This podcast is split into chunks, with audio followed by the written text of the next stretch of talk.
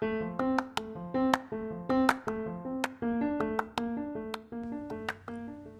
morning, and welcome back to Meet You at the Bottom, a conversation podcast where we get to the bottom of top of mind topics with a drink in hand, of course.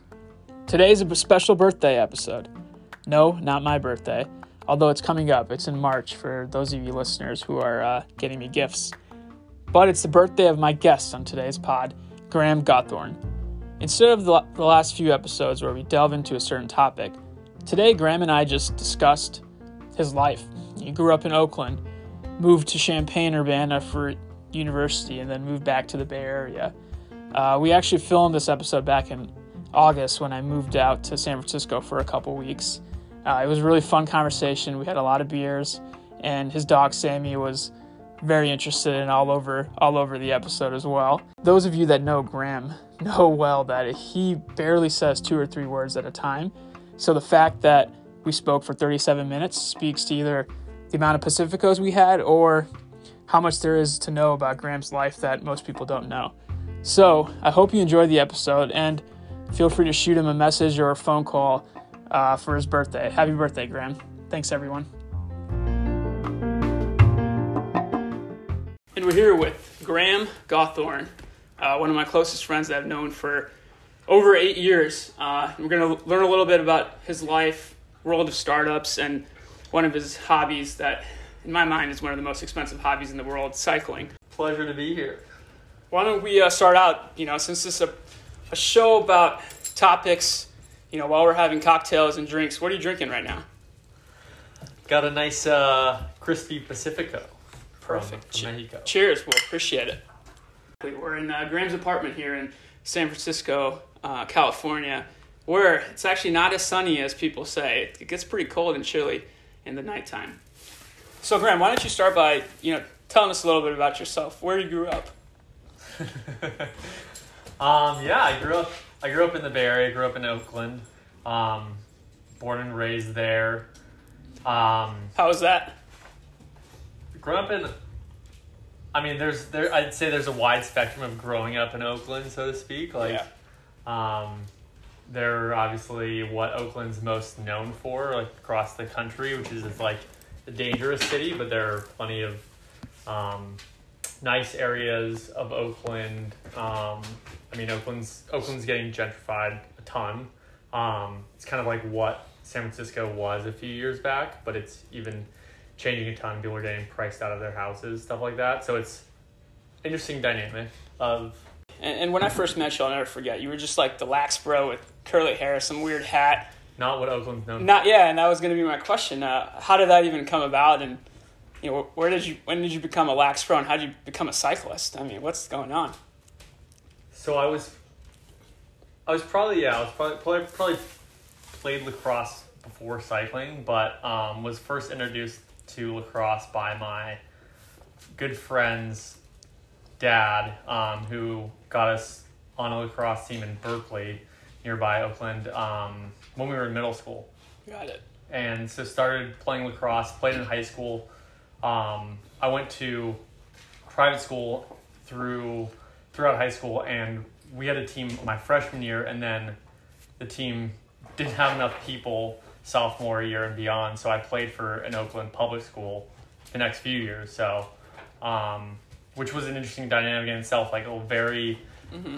traditionally like more I don't know elitist, predominantly white people playing lacrosse. Yeah. Um, at an Oakland public school was like that was one of my most favorite times because it was people who like weren't from the same socioeconomic background as me um, didn't have the same perspectives as like a lot of the kids i did growing up and going to school with um, and playing lacrosse with them and right. having that kind of different environment was was a lot of fun. Yeah, yeah. I guess lacrosse kind of, especially nationally, has like that rep of you know it is a it's a rich person white man sport, um, which obviously when you know when we went to University of Illinois, multiple people you know people of different races played played lacrosse, but it is interesting to kind of hear hear about it growing up in, in Oakland and everything like that. Yeah, and it was similar, very similar to like playing lacrosse in college where we had um, one black person on a team, um, and then playing it for with I played with Oakland Tech, uh, one of the public schools in Oakland, and like we, I, I mean there was definitely like racial issues surfaced like playing lacrosse being a very like white Mhm. elitist sport where um, like people would say racial slurs to some of my teammates and it would like obviously cause like some issues but that was like very much so um, that was an issue that that like people on my team faced and um, that I was confronted with there where it was like kind of things the the, the main sentiment of lacrosse being like elitist kind of held true to there which is unfortunate to see but Got it. Got it. Well, no, I appreciate that insight. Um, as someone who grew up in Central Illinois, very different. uh, I'd like to say I played football and basketball. I was on the team. Didn't really put much uh, production out there. Yeah, I, I dropped a touchdown uh, my junior you year once.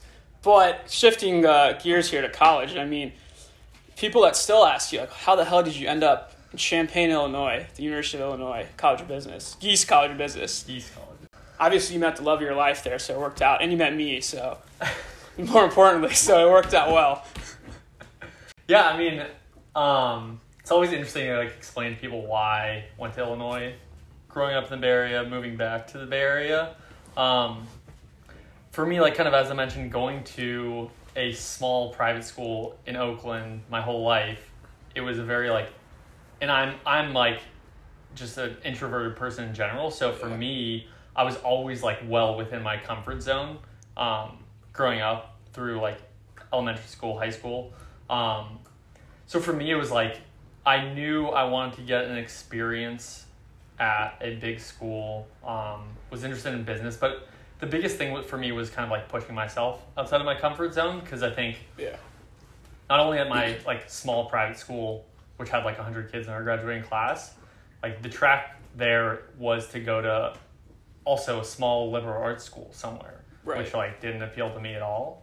Um, and I think going to going to Illinois, um, in the business school, it was like night and day because I showed up and didn't know anyone Yeah. like literally didn't know no one from my school Right. had gone there for the last I don't know how many years. Um, so it was definitely like a change of scenery, change of environment, and had to make new connections and not I couldn't rely on really like any any like Mhm. legacy connections I might might have had with people before. Yeah, and, and we can delve into this a little bit when we talk about you know your work and stuff. But I think I've always admired that about about you going out into different comfort zones and um, you know and you're in startups now and obviously Champaign is a big change of scenery from the Bay Area and there's not really water or anything around. The winter times I remember you hated, Yeah. um, but there were some good moments too. And and I guess you know when you're talking to folks or you know alumni from your high school or people reach out and you know what would kind of your couple takeaways of going to school in the middle of nowhere in, in the midwest Yeah, I think like just as ready as I was going to Illinois, just as ready as I was to move back to the Bay Area longer term. mm-hmm. I don't think I would have changed that experience in any way. So I think it's kind of having a long term view on things where like I really I highly value that experience I had and the connections I made, like with you, plenty of other folks. Um, I think like Midwest people in general are very genuine, nice, hardworking people. Um, like great people to be around for four years and make connections with beyond that. Um, I think it's it's kind of about getting that different experience and having a different perspective. Because I know if I had stayed in California and gone to liberal arts school here, where, wherever, um, I would have lacked a lot of the experiences I was able to have at Illinois. I think like but having the longer term view of okay, even if even if you want to be somewhere eventually, like I knew I wanted to stay in California probably. Um, having that long term view of like it's still important to have other experiences and experiences outside of that that are different. Um, I think that was kind of the biggest thing for me. got it no that that makes perfect sense and i think it's always good to get that other perspective in there when you know the grand scheme of life and the grand game of life um, and then at post college so you decided to come back and, and i remember you know you interned in chicago but you know really wanted to come back here and, and kind of worked out well so you want to talk about a little bit about that and, and your thought process behind that Yeah. Um, I mean, my goal was actually to never spend a. I was happy to spend a summer in Chicago. Summer in Chicago. a well, let's go fun. back never spend how, like Never spend a winter in Chicago was my goal. Yeah, but you spent it in Champaign. That's pretty. Yeah, pretty bad too. yeah, I know late But- from a win, but But then you're just at the bar and don't have to go to class. if Yeah. you don't feel like it. should, should we make any plugs to our bars and Champaign? Just free advertising here. Yeah, free advertising. Shout out Red Lion, even though I know it's a lot different now. Yeah, we can we can edit that if you're not comfortable. um, no, but I think for me, I knew probably like sophomore year I wanted to come back to the Bay Area, come back to San Francisco for sure. It was always like kind of an open question. I didn't have fully formulated opinion on that like fresh, as early as freshman year, but I think sophomore year I was kind of like, okay, fuck this, I'll Yeah. move back. Yeah, Um, and I was just kind of focused on that, but I yeah I spent two summers two summers in Chicago, um, which I enjoyed a ton too because it was great to get that experience. Um, Chicago in the summer is a lot of fun, and it was with it was basically college, but um, Right. an actual city, not Champaign. yeah, Um, and especially if you had some money from an internship. yeah, yeah, yeah, somewhere nice. yeah, exactly. And you have like no yeah, no real responsibilities. Like you don't really have a job yet. You don't really understand like just gotta show up, show up by nine o'clock yeah, and yeah, five days a week, and you call it a day. yeah, yeah, exactly. But for my internship junior year, the original offer they sent me was for San Francisco, but I Got it. interviewed for the Chicago office. Oh, I didn't know that. Okay. Yeah, yeah, and I think Oh. it was an I think it was just an error because then they resent it. But HR I error. always wonder if I just signed it and just said no, I'm going to San Francisco. I mean, knowing you, did you actually read the offer? Probably not. No, Probably just it. made sure your name was on. It. Yeah, yeah, yeah, exactly. Yeah, exactly. yeah. Graham Reese. Well, I introduced you as Graham Gawthorne, and this was I was gonna first ask this, but we deviated. When did when and why did you drop the Reese? When and why? You're known as GRG Lax Boy from Cali in Champaign. It's true. Some people, some people know me as GRG. Some know me as. Some don't even know my full last name is Reese Gawthorne. Um, Interesting. yeah, Like home home friends from Oakland, or folks like in the work working world. professional. Professional yeah, folks. professional like life and on. Um, full full and legal last name is Reese Gawthorne, but God. having a hyphenated last name, especially when the first part of the hyphenated last name is also a first name, is just painful and confusing in general. Interesting. So you're not, for the record, you're not taking a stance against hyphenated last names. Just want to get that on the record here to the, hun- the hun- hundreds of viewers that are Um, listening in. Yeah, I thought it was thousands. You told me thousands. Um, It's on the cusp. I, my kids will not have a hyphenated last name. Got it. Got it. Is my is my stance there. Um, Will your kids have your uh, Ind- Indian's girlfriend's last name? yeah, yeah, yeah. So that would be nice from, Yep. from my end. yeah. We're going the traditional Yeah, route. yeah, exactly. More, you know, more Indian last names the better. Yeah. That's my stance. Um, anyway, so yeah, we we had a good. Uh, and full disclaimer, I lived with Graham, uh, junior, in a penthouse in Chinatown that cost the same yeah. as a garden unit, really small garden unit in Lincoln Park. Uh, but it was great, good experience. Um, then we had a hell of a senior year, and then came back to the Bay Area, and um, you went into investment banking at William Blair. Obviously, great experience, but going back to you going out of your comfort zone, um, you know that maybe nowadays is kind of a traditional route. People work hard, you know, two or three years and get out. Um, you kind of left after one year and took the leap of faith into startups. And I remember getting that call from you, and you're like, "Hey, got a new job." I was like, "Oh, I'm kind of jealous." Here we are, four and a half years later. Yeah, I still have this. Still there. Yeah. There. So uh, clearly, I don't uh, get out of my comfort zone as much as you. So, would love to gain some insight on what you were thinking about. You obviously didn't go into private equity or hedge funds or corporate development, so to speak, um, but you went into more of a startup role, smaller company. Yeah, I think we were um, part of the same like investment banking program Yeah. in in college, and um, I remember like the faculty director would always tell me that not always, but she, she was like always very skeptical Yeah. of me because she's like, I know you don't want to do this, and I was like, Yeah, I definitely want to do this, and I very early on knew I didn't want to do this. um, so yeah, I was there for like a year and a half, um, but knew like almost instantly that I didn't want to continue on. And for me, like private equity hedge funds seemed like more of the same. Right. Um, it's obviously different, and I've never done it, so I can't speak to it fully. But to me, that was like I guess more of the same thing that I wasn't interested in. Um, and I wanted to get more like operational experience to going to a startup or tech company was what I was more interested in doing and like having the having the kind of like financial analytical framework and applying that to an operational role um, was was what kind of interested me. Mm-hmm. Um, so yeah, I went to a it was like ser- it was Series D at the time, and then. I was there for the Series. You got to you got to explain to folks like me who don't know. well, I know A B C D E F G in the alphabet, but maybe a quick uh, blurb on how, how funding works for, for these types of companies.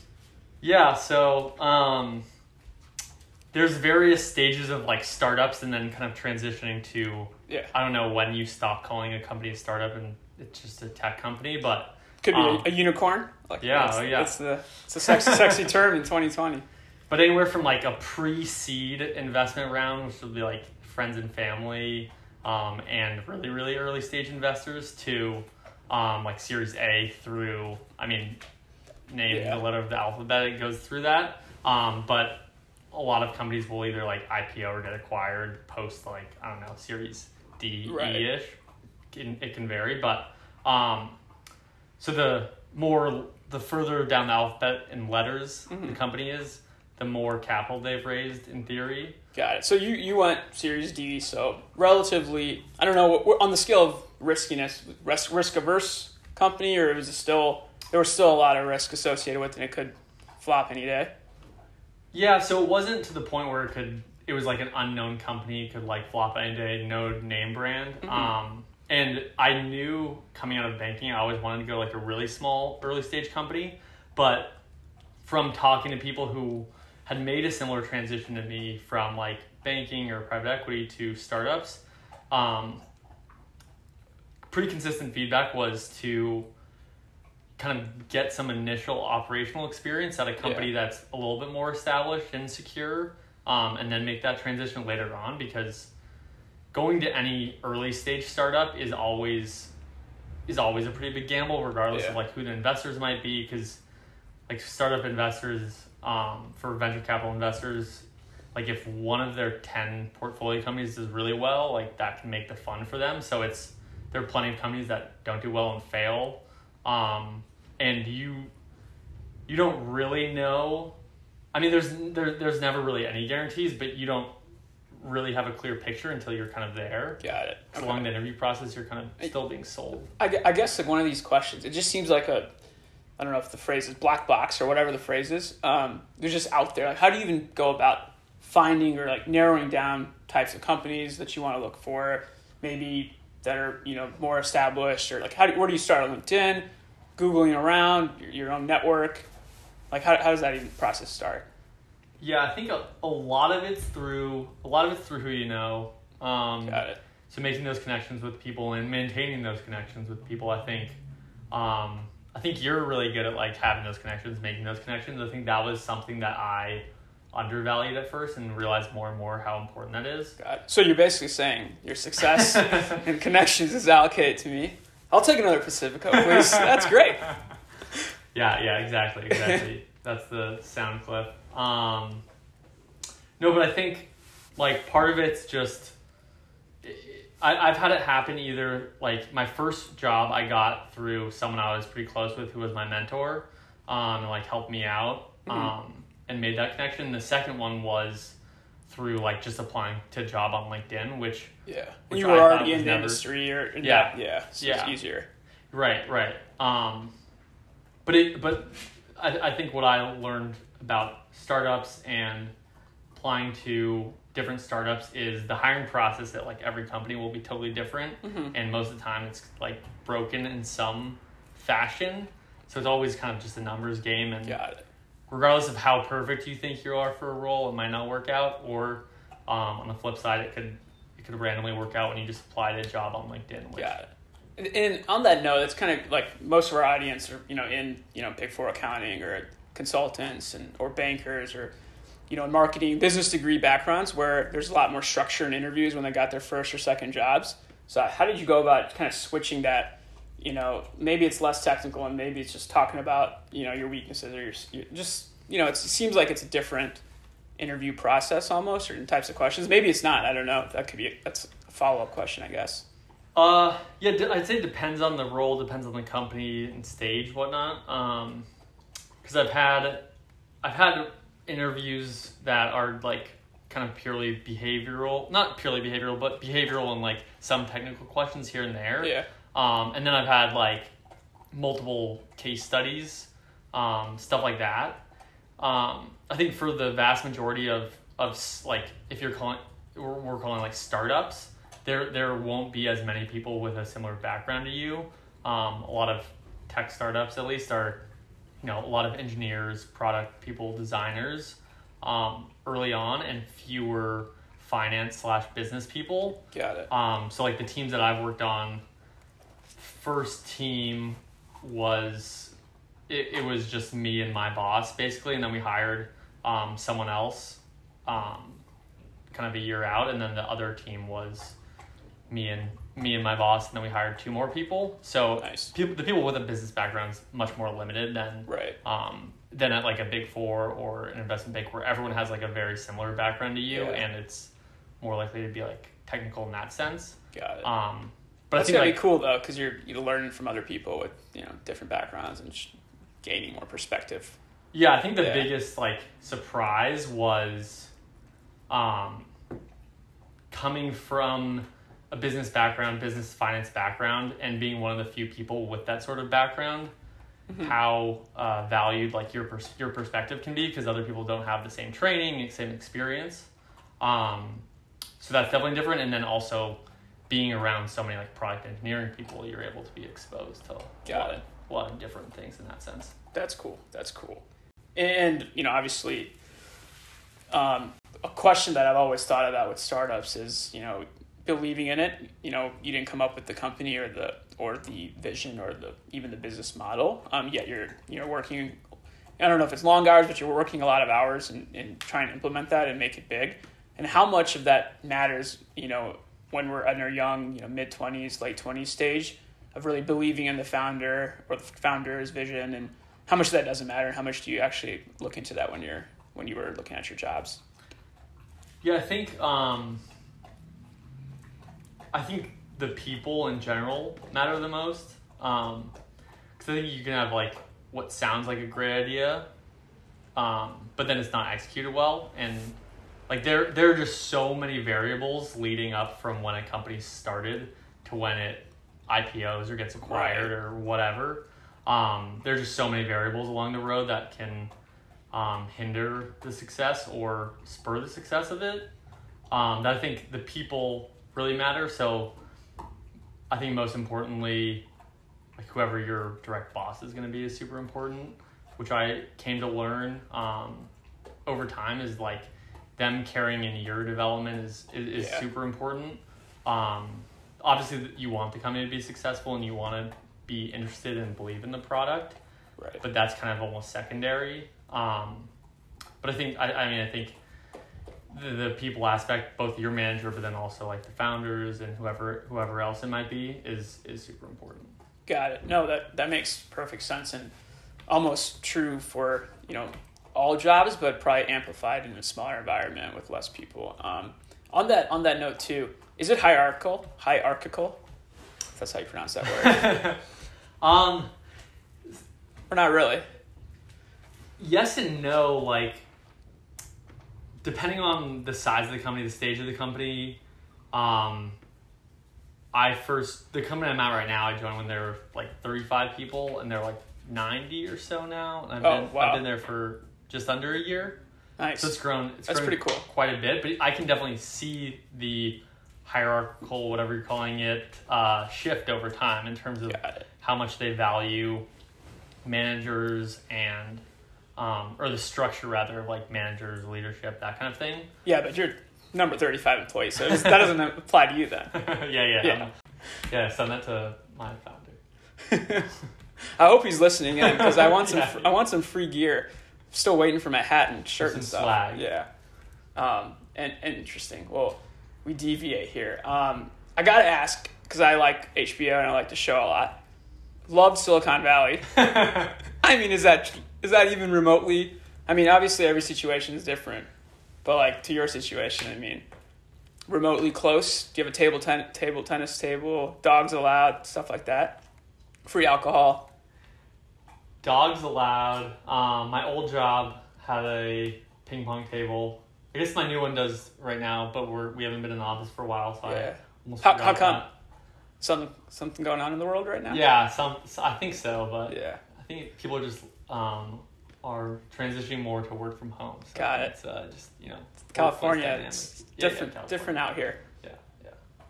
Um, no, but I haven't watched Silicon Valley for a little while, but I remember when I was watching that, um, going to work the next day, talking to my coworkers about it, hmm saying like, "Holy shit, this is the same thing." Oh, that's awesome. There would be some things that would happen at my company that, the like some of the most outrageous things that you'd be like, "This Yeah. is an episode of Silicon Valley right now." Um, so definitely see some of that. Obviously, some of it's like, It's pretty cool. yeah, yeah. I can't say the same about investment banking, but we have we, we have a putting green. We throw the football around. We'll have some drinks in the office. Um, interesting.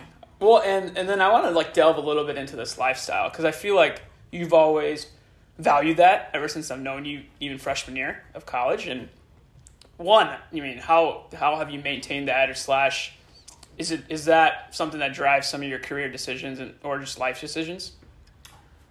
Yeah, I think part of leaving banking was one, I wasn't really that interested in the the work itself, but then two was also You don't you don't like uh, yeah just putting together research for and printing stuff out for senior bankers and Yeah. taking notes and love Yeah, taking all that, notes, yeah. but unfortunately didn't do it for me enough. um, no, I mean like I mean a lot of finance. My, my I guess one of my big issues with finance is people who say they're like really passionate about it, and it's like no, you're just, bullshit. You're, you're just passionate about making money, which is fine. But then like don't say you're passionate about like doing this shitty job. yeah we have a lot of we have a lot of mutual friends that say they're passionate about finance but they'll take the paycheck any day Yeah, yeah. Um, but which is true. I mean, it's still that's still true with any job, but I think Right. you can be more passionate about certain jobs.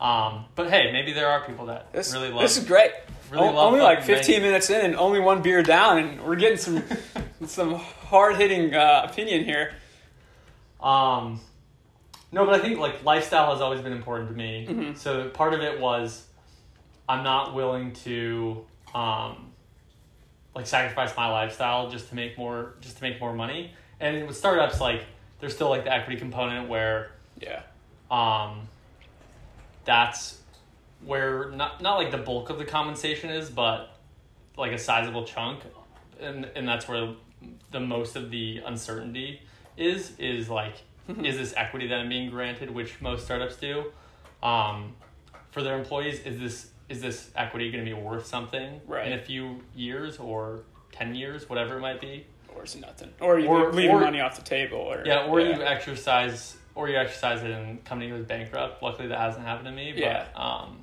I mean, that, I that s- do I still get the swag Yeah, yeah, yeah, okay. yeah, yeah, yeah, All right, exactly, good, good. exactly. Part of the bankruptcy process. Yeah, like a debt holder at the top of the cap, cap structure with my swag request. Um, no, but like lifestyle has always been important to me. So it's kind of for me, it's been like a balance of Yeah. doing something um, that I'm interested in and like working for a company I believe in, and then also like balancing that with with like my own lifestyle. Got Um, it. And I, yeah, and I feel like, I mean, it's definitely easier said than done, but I feel like that mentality, especially you know, folks with a business degree background, kind of in your you know four or five years out, people don't really think that way until maybe 10, 15 years out, or they just never think that way and kind of just make sacrifices down the line, whether it's your kids' baseball game or a lax lax game in your case, or uh, you know, or a trip or something like that. So it is it's re- refreshing to kind of, from my perspective, to get an opinion like that and see how you you made decisions along the way. Um, on, that note, I mean, I think one of the biggest things we have to talk about. It, you're, speaking of lifestyle, you're, you're cycling. You're just when when cycling comes up, you're like the first guy I think of, and Lance Armstrong. And with, so I don't know if you're doping yet or not, but Am I second to Lance or is Lance second to me? No one is better than Lance. he made that very clear. yeah, I did in the documentary. Yeah. Uh, I mean, where did this come from? And obviously, the lifestyle here, in terms of weather and hills and just outdoor in California, you know, helps with that. You, you can still, I know a lot of people that bike in Central Illinois, um, but Yeah. it's just a little bit different out here. Uh, so you know, love to. Just how did that even happen? Where did it come from? And you know, you're pretty good.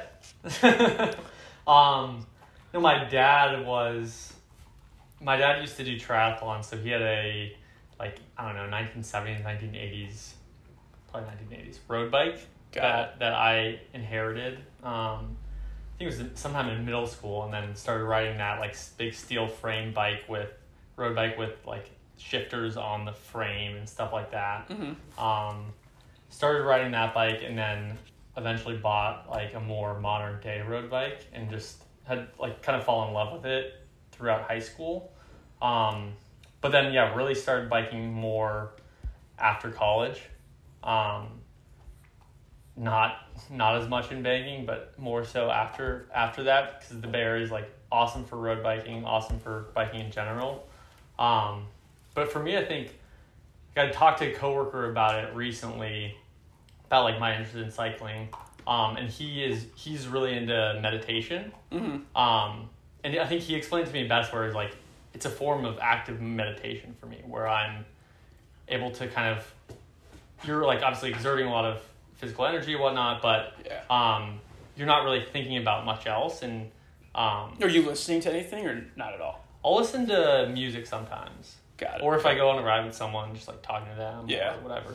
Um, sometimes nothing and um, just not listening to music. But uh, most time, most of the time listening to some music. But I think a lot of it is biking more than like a sport, an other endurance sport like running. You have to pay attention so much more because obviously you're moving faster and whatnot. So Yeah. stakes are a bit a bit higher. Um, so it kind of for, forces forces you to only focus on Got it. what you're doing in the moment. That makes sense. I mean, have you, you hopefully you haven't gotten into a crash. Have you gotten into a crash before? I actually haven't. Um, fortunately enough, been biking since yeah, sometime in middle school. Um, the only Nice. people that have crashed my bike are my dad. Uh, crashed my new bike. When I was- when I So was this is a touchy subject. Then I mean, yeah, was- it's like a bike is was- equivalent was to a baby. yeah, like- yeah, I mean, cyclists are psychos about their bikes. yeah, yeah. Um, yeah, no, I've seen like I've seen bikes get like split in half from people crashing stuff like that, um, and seen some pretty gnarly crashes. But luckily, I've never Well, experienced yeah, let's keep thing. it. Let's keep it that way. Yeah, yeah, that's Um. I guess say if I tomorrow I want to get up and become a cyclist, what do I do? Where do I go? What's what is you know you read about these really expensive bikes. Like what's a start? What's like my starter package? Where do I even get the outfit from? Can't find that. I shop at Walmart and Kohl's. Is that going to be there? That'll probably do it. No, I think I think like starting out, and I think like for me, it was just kind of whatever I had available. So riding my dad's old bike from Mhm. 23 years ago, um, like s- spurred my love of cycling. Like obviously not everyone's gonna start biking and love it, um, but I think similar to lacrosse, like such an elitist, like expensive sport, it doesn't need to be that way Yeah. for you to enjoy yourself. Um, How do you change that? I guess, or can you? It's more of a perception issue. No, I think like initially, I mean, I'm not going to say it's not an expensive sport because it's a very expensive sport, it, or it can be rather. I think there's there are also plenty of people who you know find a bike off Craigslist that's like either a road bike or maybe even not a road bike for a few hundred bucks and have an awesome time on there for for years. And I think part of my enjoyment of the sport is um, once you have all the equipment, it's kind of um, what you can make it what you want it to be. Like you're not going golfing, you're not playing like. I love this. I love this. Your dog Sammy just loves. He loves hearing you about cycling. Yeah, he's he's a. Can I get Can I get him a beer or not? Oh, Probably yeah, not. Yeah, He- he's. he- we have he's a almost old enough. we have a special guest here. Yeah, I guess this is not a bad time. Probably the, the best uh, best thing that happened in COVID nineteen was you and your girlfriend got a uh, puppy. Yeah, yeah, we got a cute little puppy that's a pain Named in the ass, but also a lot of fun. He's he's a cute little guy. named after Sammy Sosa, right? Oh, of course. Oh, okay. Famous. That's not true, guys, but I- as a Cubs fan, I'd like to think yeah, so. yeah. Um, that's funny, and yeah, I guess the cycling thing always fascinates me. Um, and I and I know one of our close friends and her roommates just became a you know a cyclist and got in, got into it. But do people reach out to you and like because I think our friends group, you're like the person and and I think it's one of those you when you're not exposed to it, especially growing up in Illinois, you, Yeah. it's just something you don't think you can do. And I think it's fairly easy to go and get on a bike and go, you know, across the Golden Gate Bridge or somewhere. Yeah, I think that's I think that's my biggest claim to fame is converting people to cyclists. Who, Midwest people who move out to San Francisco convert them to cyclists. Oh, well, let's get let's get a ratio here. How many people have moved out, and how many people have become cyclists? That's a good question. Uh, Is it above ten percent? oh yeah, Oh, I think so. didn't give you enough respect here. Yeah, I'd say I'm working on it, but maybe a third or so. That's pretty solid. Um, That's pretty solid. but I think people will text me out of the blue about cycling more than anything else. Like that will be the most commonly just asked about thing. Yeah. From a random text, random number I don't know. Someone say, "Hey, I'm thinking about getting a bike or thinking about whatever. Classic. Like, what do you think?" And then and then you no tell idea. them you tell them, hey, there's this podcast. Meet you at the bottom. That you- you'll know all the answers. You just send them my way. Yeah, exactly. I mean, I'm sure COVID nineteen has been a blessing for you know you to get out there and actively meditate, as you say, um, but still paying attention because you just told me yeah. to pay Oh attention. yeah, yeah, of course. Um, no, I'll try to like bike a few times during the week for like short rides, and then go on like a longer ride over the weekend. Um, What's the furthest you've ever gone? furthest I've ever gone? Um, 130 or 125 or 130 miles Dang. one one day. Um, It's a long time. it's a lot of fun. Yeah, that was. Uh, I guess that was during quarantine during during COVID. So, Yeah. Um, that was the longest, but yeah, going for like a longer ride during the weekend is nice. Um, because I think on biking you can just like see so many different things. You can see and experience so many different things. Um, so love like going over to Marin, wherever. Um, and if I'm able to, when I'm going on a vacation of, of some kind, like bringing my bike, going for a bike ride around there, because I think Mhm. it's just like a really cool way to see um, see the local sights, see the scenery. Yeah, lot to see around here. I went to Monterey yesterday. Big Little Lies. Shout out Big Little Lies. It's a beautiful area. Um, no, this is uh, this has been great, and and you know this is uh, I wouldn't want my first interview with someone uh, someone else than you. So this has been really fun, and and now you're like people think you're you're like a Silicon Valley CEO right here, just asking about your life, your hobbies. Um, well, once again, appreciate appreciate the time. The Pacificos were great, so thanks for that. What's what's our next drink when we go offline here? What are we doing? Ooh, maybe some rose. Rose. I, oh yeah. that, that's perfect. Well. Well, uh, thanks again for the time, and uh, you know we'll uh, we'll get your name out there for you after this. yeah. Pleasure being here today, Abhinav. Thank you.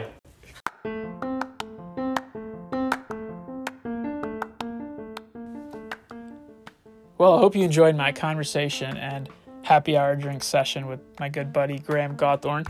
Graham, I hope you have a great birthday, and Anika, I hope you're treating him well. If you're not, I'm sure you'll hear it from uh, many, many different people.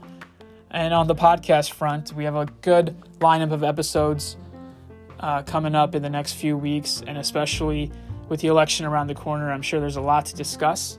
I'm sure you all are discussing as well. So if anybody wants to be on the podcast or any topics you have in mind, feel free to shoot me a note. And I really appreciate all of you tuning in each week. Until next week, meet you at the bottom.